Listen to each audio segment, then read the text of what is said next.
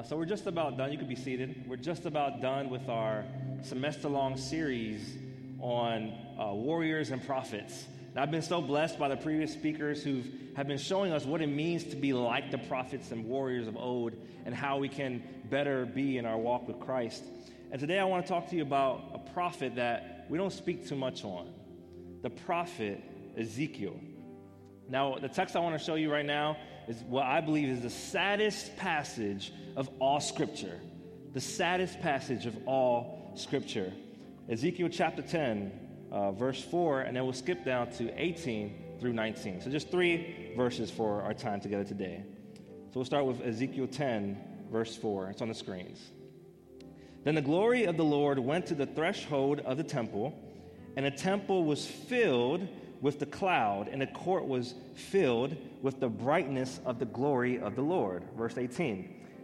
Then the glory of the Lord departed from the threshold of the temple and stood over the cherubim. Verse 19. When the cherubim departed, they lifted their wings and rose up from the earth in my sight with the wheels beside them. Now, don't miss this part. And it stood still at the entrance of the east gate of the Lord's house. And the glory of the God of Israel hovered over them and later departed. Today, I want to speak to you on the topic wake up. Wake up. Can you just turn to your neighbor and tell them, neighbor, can you just wake up? And if they're sleeping, feel free to poke them in the eye and tell them, wake up. Can you wake up? Let's pray. Father God, Lord, I just pray that you'll give us the strength and you'll send whatever you got to do to wake us up. In Jesus' name I pray. Amen. I hate wake up calls. Like, I sincerely hate wake up calls. Like, if I'm sleeping, don't text me, don't call me, especially don't FaceTime me because sleep is precious. Anyone feel that way? If I'm sleeping, listen, I'm a college student. This, there's too much that I go through, there's too much that I do for you to wake me up and bother me. But the real reason is that uh, I sleep like a rock. I remember being 10 years old, coming home from school, and I was exhausted. Not because of school, but because the night before I stayed up playing Mario Kart. Yeah, I'm about that Mario Kart life. And so I come home, I'm tired, I'm worn out, and I go up to sleep around 7 o'clock p.m. The same day, my parents were uh, painting the living room. And in a, in a Hispanic household, when there's a project going on, the whole family gets in on it. So my cousins are there, my aunts are there, my uncles are there, everyone's there together helping out my parents paint the living room. Now they were painting the living room white. And someone had the bright idea to put some of the paint in a container, like almost like a bottle. Well, my little sister, being seven years old, didn't know uh, the difference between paint and milk. So I remember while I was upstairs sleeping, uh, my sister, little sister, went, took the bottle because she was thirsty. She wanted milk, and drank from that bottle. Now you can imagine the ruckus going on downstairs. My, my parents, when they saw that she passed out because she couldn't breathe, started going crazy. My aunts were yelling, my mom was yelling. Every, it's just a crazy chaos that's happening downstairs. They call the police, the, the ambulance comes, and, and, and the sirens are blazing, and, and, and they all leave to the hospital. And can you believe I slept through this whole thing? This whole entire time while all that was happening, I slept through the whole thing. I remember waking up around 10 o'clock, and no one was at the house. There's always people in my house, but no one was there. Like, what happened? And the next morning, I find out that my sister drank the paint and uh, they had to do all these different tests and they did all these things. But she, she's living today, thank God. But I sleep like a rock. And so, of course, my mom had to be very creative and trying to wake me up for school. My mom has done everything in the book from ice cold water to really warm water to coming in with her chancleta, slapping me, John, you better get up, to, which I think is the most clever way, uh, she went in and changed the, the, the, the hour of my clock to an hour and a half later. She came in, John, John, you better wake up. You're late for school. I looked at my clock. I'm like, oh no, it's 8:30. I can't be late anymore. and, and rushing downstairs and getting ready. My mom's just chilling at, at, at the living room table, drinking some tea. Like, Mom, you got me that time. But my mom would do everything she can to wake me up, but it's just, I don't know what it is, but I just sleep like a rock. I don't wake up. And sometimes I, I, I, wonder, what did God do to wake me up spiritually? Because I'm hard to wake up physically, but I can just imagine spiritually. Like, God, what did you do? How did you wake us up spiritually? And really, that's what the whole Bible is about. God trying over and over to wake up his people.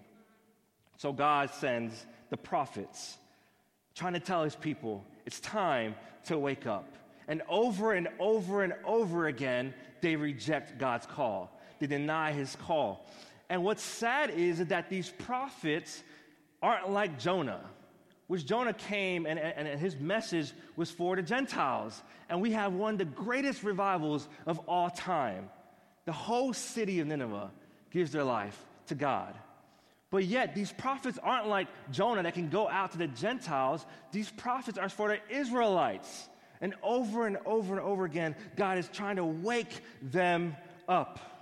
But yet, the Gentiles were, were, were, were more innocent than the Israelites. The Israelites were more sinister.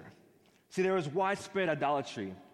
They built up temples on all the high places to all the different gods.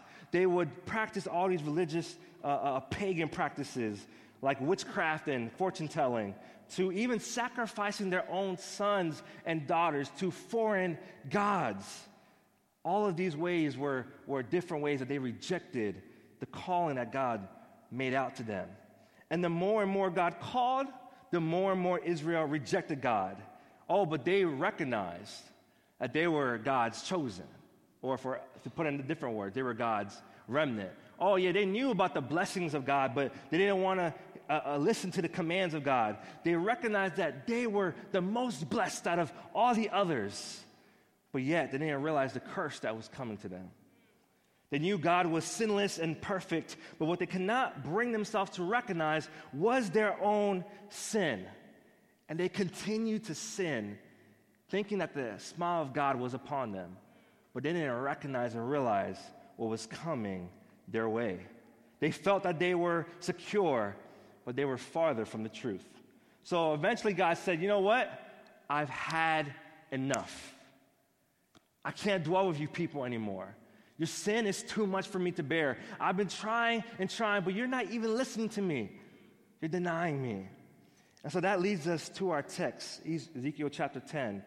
I want you guys to look at this. Then the glory of the Lord went to the threshold of the temple. Or, in other words, the glory of the Lord, the presence of God, which we knew would, would, would, would be in the most holy place. But this time we're, see, we're seeing God make his grand exit. He goes to the threshold or the entrance of the temple. And the temple was filled with the cloud, and the court was filled with the brightness of the glory of the Lord. And look at what happens. Then the glory of the Lord departed. What word? Departed. What word? Departed from the entrance or the threshold of the temple. God is making his grand exit. No longer is he dwelling in the most holy place like he, like he wanted to dwell with them, but now he's leaving them because of their sins. Let's keep going, verse 19. And here we see when the cherubim departed, they lifted their wings and rose up from the earth in, in my sight, in Ezekiel's sight, with the wheels beside them. And they stood still at the entrance of the east gate of the Lord's house over the what? The glory of the God of Israel, or the presence of the God of Israel, hovered over them and later departed. So here what we see is that God's departing, but he doesn't just leave right away. What he does, he hovers over the city of Israel, looking at them and just thinking in his heart, man, Israel, I've called to you so, so many times. I've sent so many prophets. I, I've tried and tried and tried, uh, but you keep denying me. What is going on? And don't we have a story about Jesus who, when he was making his triumphal entry into the gates of Israel, he looked at the city and what he do? Started weeping. Why was he weeping? Because he remembers all these times when he kept calling out to them, but they kept denying him over and over and over again. So I believe this is the saddest passage of all Scripture because here we see the heart of God. God called over and over again to the people of Israel, but they became lost in their sin. They didn't have no direction. God's presence meant nothing to them. So God departs. But you know what's the saddest part of all of this? I bet no one even noticed. Didn't anyone notice that God's presence was no longer with them? Didn't they notice that the cloud that would surround the temple of, of, God to let them know that God was with them? Didn't they notice that the cloud was no longer there? Like nobody noticed, not one, not the people, not even the priest. Nobody noticed that the glory of God had left them. And after I read this passage, I had to ask myself, man, what if the Holy Spirit would leave us? Would we notice? Would, would, our lives be different? Would our programs be different? Would our church services be different? Would our church be different? Would our lives be different? The glory of the Lord departs from the Israelites. And you know, we, we all had best friends that we no longer talk to. Like there's a point in our lives where, where we, we couldn't live without them. We would tell them everything and, and, and we would enjoy to be in their presence, but we're no longer talking to them. Why is that? I truly believe that constant communication leads to consistent relationships. Now, it doesn't have to be the, the, the, the, the quantity of, of the communication, but the quality of it. As you talk with, with, with your best friend and, and, you're sharing these personal things, intimate things, and you do it constantly, it becomes consistent. Their presence means so much to them. But without communication, you grow apart. Their presence becomes less and less important. Their advice starts to mean less. You start living life without them, and you're okay with it. Constant communication leads to consistent relationships. And I believe the same is true about our relationship with God. The more meaningful time you spend with God, the more meaningful His presence is. But the less time and less communication you are in with God, the less what? His presence is meaningful to you. Why? Because consistent communication leads to consistent relationships. I, I remember a couple years ago, uh, one of my friends invited me to go mountain climbing. Now, if you know me, you know that I don't, I'm not the outdoors type of guy. I don't like cl- climbing stuff. I don't like hiking. I'm not a big ro- rock climber, whatever these people be doing outside. If I'm going outside, it's to play basketball and it's to drive to get some food. That's all I'm doing. But he's like, John, I need you to come with me because we're going to go mountain climbing. I'm like, no way, bro. There's no way in the world I'm going to go with you. But he's like, no, John, come on. You have to see the view from the top. I'm like, bro, I don't care about the view from the top. Man, I can look at pictures. You can show me a video. I'm not climbing that mountain with you. And week after week after week, he's like, bro, come on. You need, you need to come with me. You need to see this view. And just because I was tired of him mentioning it to me, I was like, you know what? I'll go with you one time, and then after that, I need you to stop talking to me about it. I don't want to hear about this mountain anymore. I can remember that day, it was a Sunday, and he picks me up in his car. And when I see him, I'm like, wait, are, are we going mountain climbing or are we going to join the army? Because he had this camouflage suit on, long pants, uh, like special boots to mountain climb. He had his huge book bag with water and food and all these different things. And literally, all I had was my cell phone, sh- a basketball shorts on, basketball shoes, and a t shirt on. And he looks at me, he's like, Wow, John, you're, you're really unpre- unprepared. I'm like, Yeah, thanks, bro, for telling me. Like, like you're a terrible friend. And so we start driving to uh, uh, uh the mountain. And in my mind, I'm, I'm just thinking, like, I hope it's not too long of a walk. So we get there, and as we approach the mountain, I'm standing next to him. I look up, I'm just like, oh my Lord. This is the tallest mountain I've ever seen in my life. And as I'm trying to tell him, like, you know, we should actually turn back, he's already like 10 feet in front of me. He's already walking up the mountain. So here I am, I have to jog up to catch up to him, like, oh, wait for me. I don't know, I don't know my way. So hour went by, and another hour went by, and another hour went by, and we're not even halfway there. I just asked him, like, bro, where are you leading me? Like, where are we going? And he tells me, he's like, John, don't worry. The view from the top is absolutely beautiful. I'm like, bro, I don't care about no view from the top. I'm just doing this so you can get off my back. And so here we are, we're climbing, we're talking, and I'm starting to enjoy his presence a little bit. We're, we're, we're talking about specific things that's going on in our lives. And then we get halfway. And I'll never forget this moment of turning up to the halfway point. There's a sign there that says, Hey, you're halfway. I'm like, Thank God, finally. and I was able to look out and see the view. It was absolutely beautiful. Like being able to, to, to, feel the cool breeze rushing over you and, and see the valleys and see this, the city from far off and see everything, hear the birds. And I'm standing there like, man, this actually is kind of beautiful. And my friend was just like, yo, wait till you see the view from the top. And I'm telling him, I'm like, yo, you know what? Actually, this view's pretty nice. Like, I'm good. Like, I, we, could, we could turn back. You know, I started rushing back to, to go down the mountain. He's like, no, no, no. Come on, John. Let's go. We're going to go up the mountain. And I'm like, bro, why? What's the point? He keeps telling me, John, you have to see the view from the top of the mountain. I'm like, man, won't you just, just stop talking about the, the view from the mountain? I don't care about that. But here we are, we go up, and another hour went by, and another hour went by. We're out here almost five hours, and still we're not at the top of the mountain. I'm like, bro, where in the world are you taking me? This is, this is no regular mountain. And so near the top, we, we were almost at the top of the mountain, Something happened a couple years prior before we went that there was an earthquake near that area. And to go to the top of the mountain, there was a, a, a narrow passageway that you had to go up and turn. Well, it turned out that, that, that, that the, the, the, the, the way to go there collapsed. And so it was about maybe the distance from here to about right here collapsed. And so we get to this point, and I look at him, and I'm so upset. I'm like, bro, you brought me to all the way here so that we could just stop right here. Like, you, we, couldn't, we can't even get to the top of the mountain. And I kid you not, he looks at me, smiles, steps back. I'm like, wait, wait, wait, what are you about to do? He goes and just like, like a ninja, just wah, just jumps. And I look at him like, oh, nah, nah, bro. like, uh, nah, nah, I'm gone, I'm leaving, like, I'm not doing this. He's like, John, come on, just jump over. I'm like, bro, I'm not jumping over a, a collapsed roadway. There's no way. And I remember I was trying, you know, to, to build myself up. Like, yeah, you know what? I'm a man, I got this, I'm not worried. I go to the edge of it, and literally, all I see is all the way down. Like, I can't even see the bottom, like the, the, the, bottom of the mountain. It's all the way down. I started thinking, like, if I would die here, like, this would be like the least epic way to die.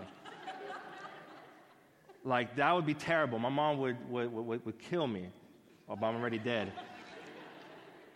and so I'm standing at, at, at, you know, at the end of this, this roadway. I'm just like, nah, bro. And he's over there, like, John, come on, come on. Like, don't you believe in faith? Come on, come on. I'm like, no, no, no. Like, I believe in many things, but this is not one. But then after a while, he kept convincing me, like, John, I'll count to three and just jump your highest and jump your farthest. I'm like, you know what? We're already here. Like to go all the way back down and not get to the top, that, like, like, that would just be disappointing. So we're so I'm there standing. And he's like, all right, John, you ready? You count to three. One, two. I'm getting ready. Three. I go. I punk out. I'm like, nah, I can't do this, bro. I know I can't do this. He's like, no, no, come on, we'll do it again. One, two, three. I punk out again. And it just happens a couple times. And then the last time, I'm like, you know what? I'm getting over there. I don't care. So I, I you know, I, I, go back a little bit so I can get that, that jumping speed ready. I'm about to go full blast. One, two, three. I run at, as fast as I can. And I'm just like, please don't fall, please don't fall. And I jump whoo, right into his arms. I'm just like, yes, I did it. But then the thought hit me. I'm like, wait, how do we get back down? I'm just like, oh no, my friend got me with that. so I remember turning up the, uh, to the top of the mountain and just standing at the top of the mountain. Now, it's something that is so hard for me to explain but it just comes to my mind right now. I can just see just all the valleys, all the green valleys, the cities from far away. I can see the birds flying in, our midst. I could hear the birds chirping, the, the different animals. I, it, it, was a, a scene that I can't explain to you. You just have to experience this because of, the, uh, uh of just the, the, the, the magnificence of this moment. And I remember telling myself, man, this was worth it. This was actually worth it.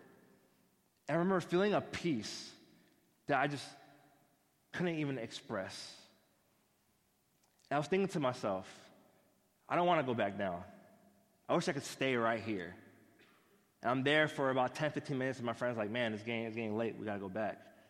And we go back down the mountain. And can you believe it? Actually, the next week, I brought one of my own friends to the mountain.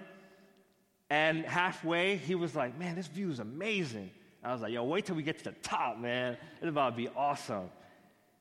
But it was something that, that, that, that going halfway could no longer satisfy. And you see, I want to compare this to the mountaintop with God. Once you've been to the mountaintop with God, it's not enough to hear about the mountain. It's not even enough to see the mountain from far, from far, far, far away or learn about how to climb the mountain or strategies or methods. No, it's not enough to even hang out halfway. Once you've been to the mountaintop with God, nothing else will, will satisfy. There's a hunger, there's a thirst, there's a longing to continue to go deeper and farther than you've ever been before. And I believe we need to seek these mountaintop experiences with God because that's what really changes us. See, Moses went up the mountain filled with despair and doubts, but he came down glowing from his time with God, reassured about, about God and, and, and his life with God.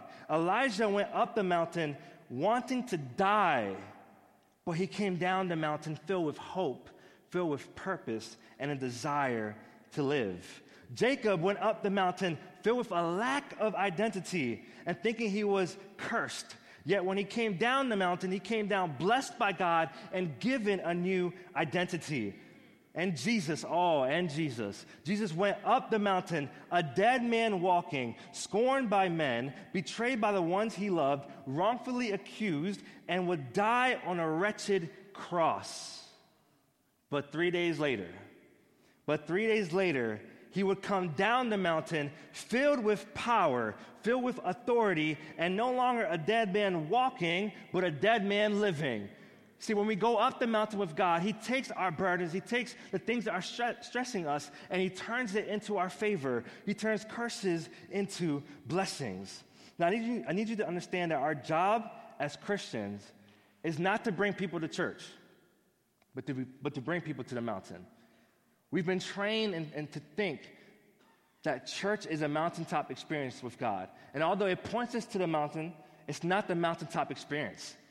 You see, we, we, we've become accustomed to settling for Moses. See, the people of, uh, uh, of Israel, they were supposed to go up the mountain with Moses, but what happened? They became too, too fearful. And they said, no, no, Moses, you go up the mountain. You talk with God, because if we go, he's going to kill us. This is too scary. But what happened? Moses came down and told them all about his experience with God. But isn't it sad that they, they, they could have experienced that for themselves? But because they were too scared, because the mountain seemed too scary, or, or, or all these different things, it was too uncomfortable, they settled for a Moses experience when they were supposed to experience it themselves. Could it be that we've been settling for Moses? Man, who's speaking at church today? Man, who's worshiping today? Oh, she's worshiping, oh, I'll go. He's speaking, oh, I'll go. And we come to church settling for, for people. But what, what, what about Jesus? What about experiencing God in a practical way?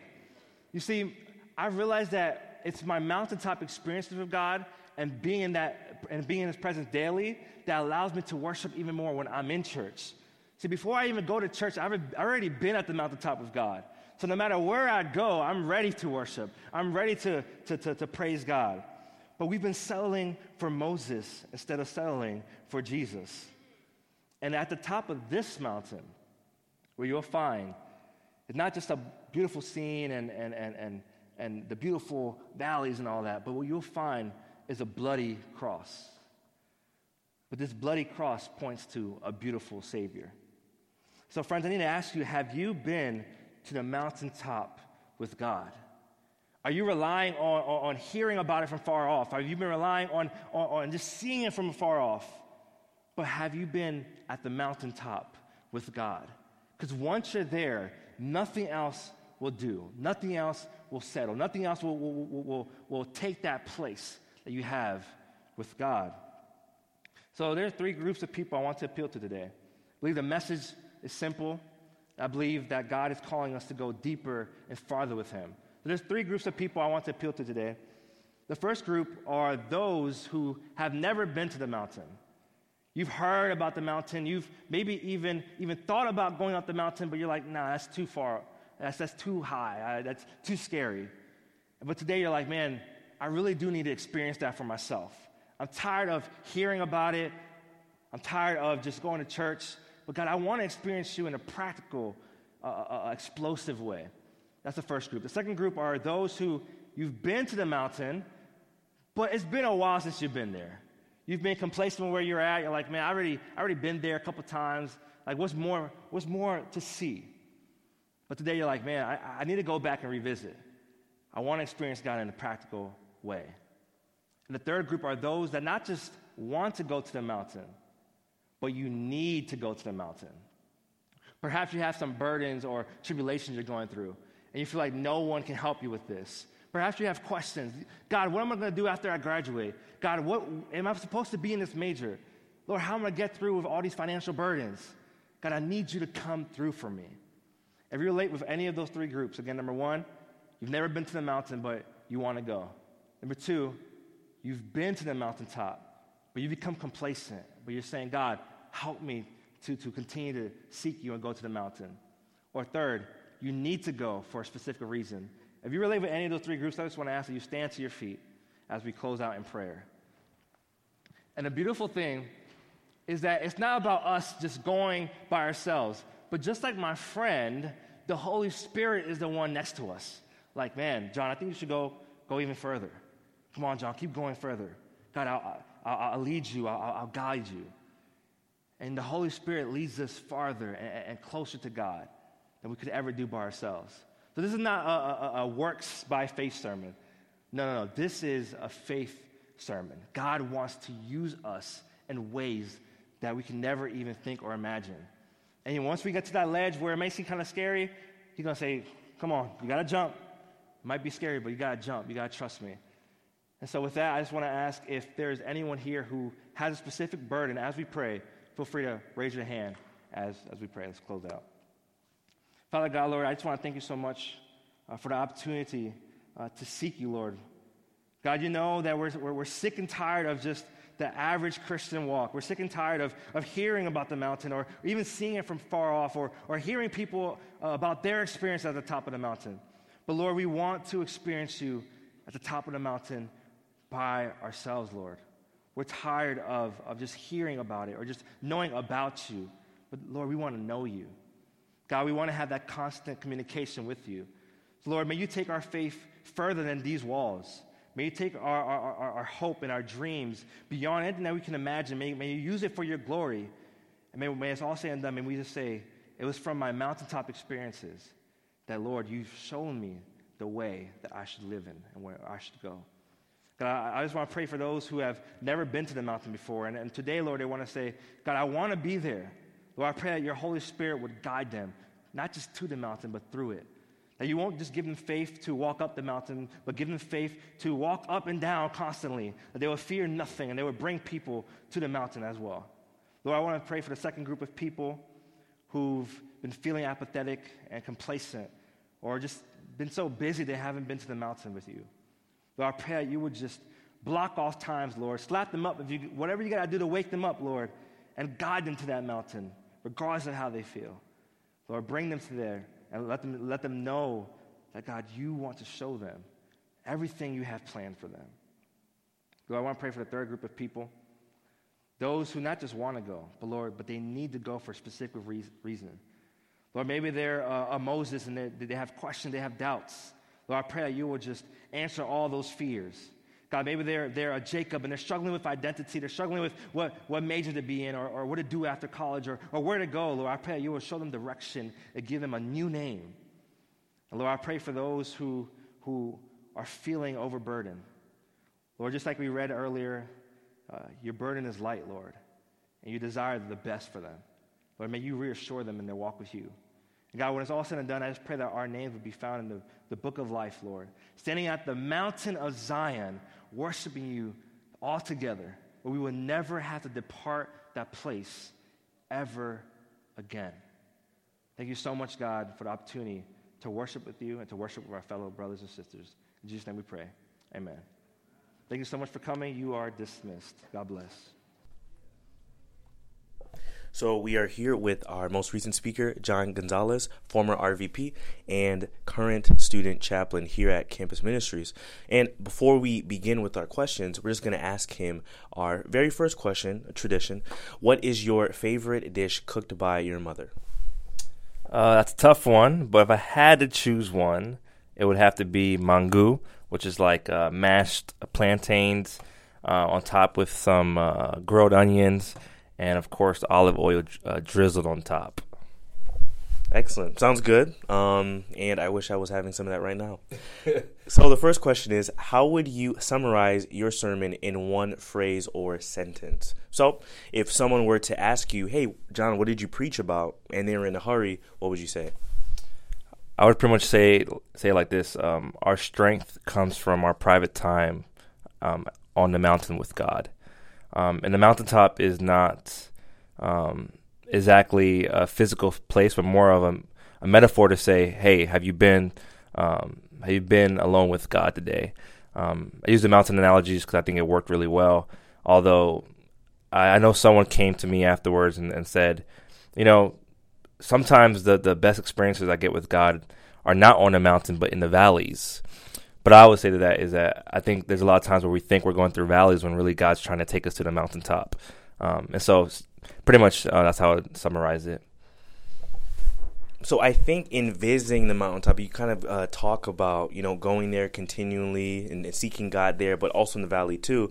But I guess in specifically for the mountaintop, I think a lot of us think that when we continue to go to God on a consistent basis, asking Him maybe for forgiveness and for guidance, we could see that as a sign of failure. Like he, like, like you know, kind of going to your mom and saying, "Oh, I have to go to her again, ask for forgiveness because I I burned the chili for a third or fifth time." So how do we fight that and maybe put it into a positive light?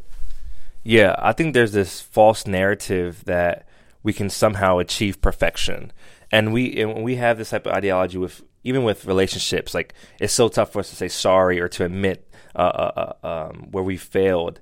Um, but understand that, that the cross isn't something to be ashamed of; it's something to boast in. That's what you know. Paul says, "I, I boast in the cross because it's it's it, it's our source of strength. It's our it's our power."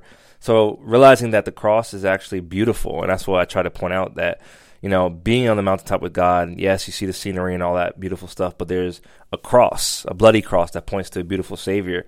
So recognizing just the significance of the cross, as well as not being ashamed to say, "Hey, I'm not perfect." Um, but again, we have this false narrative of we can somehow achieve perfection right now. So if I'm going to the cross or I'm admitting that that I'm, I'm weak, then somehow that's a sense of failure. But I'll, I'll say if you're not admitting your weakness, um, I don't think you've really been to the cross because once you look at the cross, you're like, man, I really am messed up. I really am uh, um, um, weak to the point where God, I need you to make me strong. And so for me, I think it's a sign of actually strength when we go to the cross, not weakness. So I'm going to ask just a quick question off the cuff here. Uh, do you know of an experience that you experienced specifically that led you to see the value of, of valley experiences, the value of valley experiences, excuse me? Yeah, I think when I first got to Andrews, you know, I felt convicted to become a pastor. I didn't know really what, what that looked like, but I came to Andrews and just realized, um, I guess, my lack of study, my lack of devotion. Um, I was like, man, God, I really need to to to visit you more. And then uh, as Desire of Ages, I think page 83, I probably could probably be wrong on that, but it says how um, we should spend at least an hour every single day thinking about the cross and, and what Jesus did for us. Um, and so I think God showed me that my valley experiences were really um, God using using it to, to to help me climb up the mountain. Um, and so just a shift of pers- perspective as well as just realizing my need for God. That's what drove me to the mountaintop with God. So to round out our discussion here, I just want to ask you, what compelled you to preach the sermon? Was it an experience that you saw uh, through your friends or in the world in general, or is it something personal? Yeah, you know, I really, really struggled with the sermon. Um, I was asked to speak on on a prophet. I just chose Ezekiel because I was, I assumed I was going to uh, speak on the, the dry bones and, and and tell an epic sermon with that. But as I studied the life of Ezekiel, God led me to Ezekiel 10, and just seeing that the presence of God left the temple, Um, and then just ideas starting to stir, and then just this idea of man, um, will we realize if the Spirit left us today? Um, will we be aware of that? Will we be able to acknowledge that? Um, and and and just God just led me to this idea of man, the way that you don't don't um, don't leave God or don't uh, don't get to that point where where the Spirit leaves you is if you're spending time with Him, and this idea of a mountaintop experience because um, climbing up a mountain is tough work, as I told in the story. It's, it's tough work, um, but the beauty of it is not just the destination, but the journey, right? The process, and and this idea that there's there's going to be a time where we'll never have to come back down the mountaintop. You know, the reason why we come back down is to bring people back up, right? But it's come a time where, where on the mountain Zion, that we will never have to leave again. So I, I think it's just a, a, culmination of different things that led me to this point. But it was tough. Um, a couple days before that, I, I, I, woke up in the middle of the night and I felt like this wave of depression. I'm like, what is going on? And it literally, literally felt like the spirit of God left me, and I was wrestling. God, I was upset with God, and I was like, God, why does it feel you're so far away from me? And then I remember being up there speaking and still wrestling with God as I'm speaking and reading the text out loud. And I kind of paused a little bit because I realized, man, God was making me live that message. And so just this burden that, man, we have to stay connected with God. Um, that's our strength, and that's that's where we find refuge. And so, yeah, I think that's what brought me to uh, preach the sermon. Thank you, John. You are welcome.